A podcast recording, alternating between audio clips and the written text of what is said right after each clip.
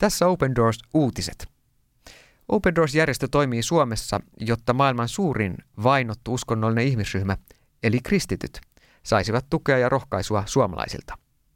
Open Doors palvelee maailman vainottuja kristittyjä yli 60 kohdemaassa.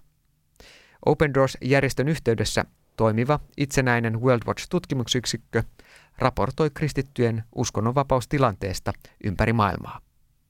Tässä uutiskatsauksessa sukellamme kristittyjen uskonnonvapaustilanteeseen uusimpien havaintojen ja uutisten pohjalta. Minä olen Miika Auvinen, tervetuloa mukaan. Ensin menemme Nigeriaan, jossa nigerialais-islamistit tappoivat punaisen ristin avustustyöntekijän ja uhkaavat nyt kristittyjä orjuudella. Nigeriassa Boko Haram sissiryhmä on tappanut kahdeksan kuukautta sitten kidnappatun avustustyöntekijän Haua Lemanin. Boko Haram on myös uhannut pitää muut kaapatut kristityt 15-vuotiaan tytön ja UNICEFille työskentelevän kristityn sairaanhoitajan elinikäisessä orjuudessa.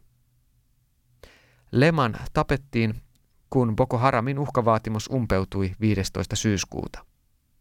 Tapoimme lupauksemme mukaisesti toisen avustustyöntekijä Huava Lemanin, joka työskentelee punaisen ristin palveluksessa Boko Haramin lausunnossa todetaan. Toinen avustustyöntekijä Saifura Hussaini Ahmed Korsa tapettiin myös syyskuussa. Saifura ja Huova tapettiin, koska he ovat luopioita. He olivat muslimeja, jotka hylkäsivät uskontonsa päättäessään alkaa työskennellä punaisen ristin palveluksessa, Boko Haram toteaa. Tapamme luopiot, ovat he sitten miehiä tai naisia, ja tapaamme vääräuskoiset tai teemme heistä orjia. Tästä päivästä lähtien Sharibu ja Nagdah ovat orjamme.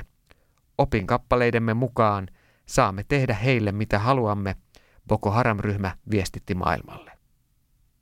Viime kuukausina Boko Haram on painostanut Nigerian viranomaisia maksamaan lunnaat kidnappattujen kristittyjen vapauttamiseksi.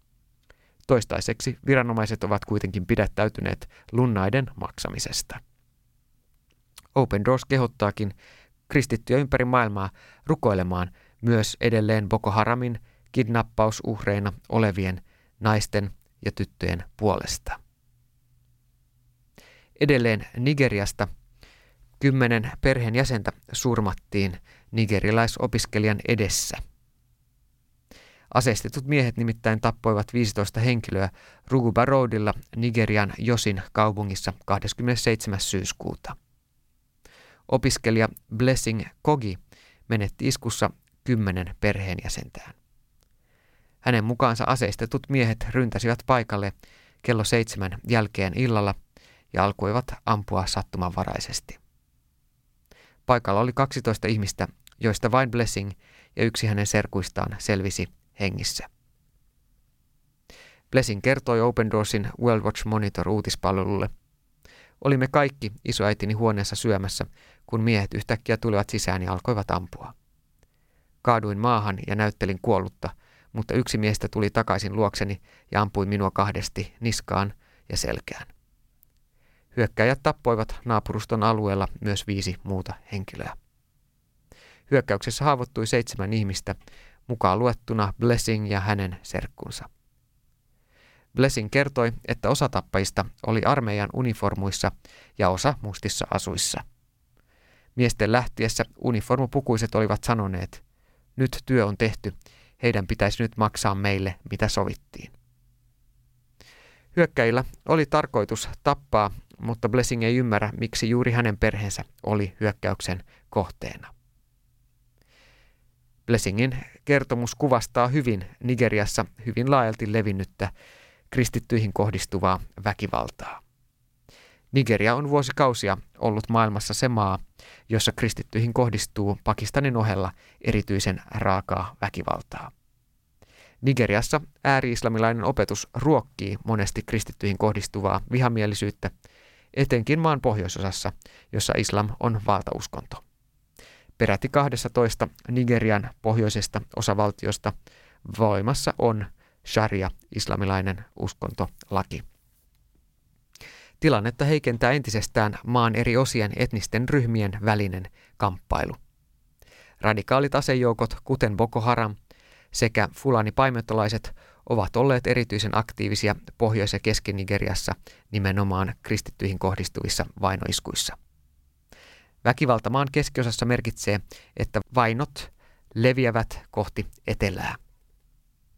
Tilannetta sävyttää kokonaisuudessaan se, että kaikilla Nigerian hallinnon tasoilla on laajalle levinnyttä korruptiota. Maassa toimiva järjestäytynyt rikollisuus harjoittaa sen tähden vapaasti ihmis- ja huumekauppaa, joka kohdistuu tyypillisesti etnisiin ryhmiin ja mikä osaltaan aiheuttaa ajoittain myös kristittyihin kohdistuvia iskuja. Nigeria on maana vahvasti kahtia jakautunut. Maan eteläosassa kunnioitetaan useimpien kristittyjen uskonnonvapautta eteläosan ollessa enemmistöltään kristitty. Sen sijaan maan keski- ja pohjoisoissa kärsitään islamilaisten asejoukkojen väkivallan teoista, jotka johtavat usein omaisuuden menettämiseen, fyysisiin vammoihin tai jopa kuolemaan kristittyjen osalta. Kristityt ovat myös menettäneet maata joskus mahdollisuuden hankkia elantonsa. Pohjois-Nigeriassa ja erityisesti sen sharia-lakia noudattavissa osavaltioissa kristittyjä syrjitään yleisesti ja pidetään toisen luokan kansalaisina. Nigerian keskivaiheella käytävissä taisteluissa Fulani paimenet hyökkävät yhä kiihtyvällä tahdilla kristittyjen viljelijöiden joukkoon pyrkimyksen ajaa heidät yhä etelämmäs heidän omilta alueiltaan. Korruptio on heikentänyt Nigeriassa hallintoa, joka ei siksi kykene suojelemaan kristittyjä tehokkaasti Boko Haramin ja Fulani paimenten kaltaisilta terroristiryhmiltä. Islamista kääntyneet joutuvat lisäksi perheidensä hylkäämiksi, heitä painostetaan luopumaan kristillisestä uskostaan. Voit lukea lisää Nigerian tilanteesta ja Open Doorsin tekemästä laajasta avustustyöstä Nigeriassa sivuiltamme opendoors.fi kautta Nigeria. Tämän uutislähetyksen lopuksi menemme vielä Filippiineille. Filippiinit on valtaosin kristitty katolinen maa, mutta sekään ei ole välttynyt viime vuosina kasvaneelta islamilaiselta terrorismilta. Reilu vuosi sitten joukko ISIS-solun taistelijoita otti valtaansa Lounas-Filippiineillä olevan Marawin kaupungin ja tappoi kaupungissa kymmeniä kristittyjä. Sen lisäksi kymmenet ellei sadat tuhannet ihmiset pakenivat alueelta turvallisimmille seuduille. Jo noin vuosi sitten lokakuussa Filippiinien presidentti Rodrigo Duerto julisti, että Maravin kaupunki on nyt Filippiinien armeijan hallussa ja ISIS-taistelijat on karkoitettu kaupungista. Siitä huolimatta kaikki Maravin asukkaat eivät ole vieläkään palanneet koteihinsa, koska kaupungin keskusta on yhä valtaosin raunioina. Kaupungin jälleenrakentamisen on arvioitu maksavan ainakin miljardi Yhdysvaltain dollaria. Filippienen hallitus tähtää siihen, että kaupungin jälleenrakentamistyöt saataisiin valmiiksi vuoden 2021 loppuun mennessä. Open Doors tukee edelleen Maravin kaupungin kristittyjä, jotka traumatisoituivat Maravin kaupunkiin Isiksen tekemästä iskusta.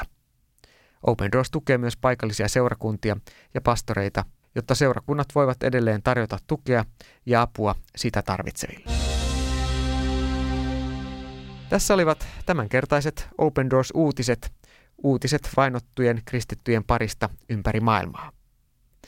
Voit lähettää palautetta tästä uutisohjelmasta osoitteeseen finland at od.org. Osoite on siis finland at od.org. Lue lisää vainottujen kristittyjen hyväksi tehtävästä työstä sekä tilaa ilmainen Open Doors-lehti ja rukouskalenterimme osoitteesta opendoors.fi.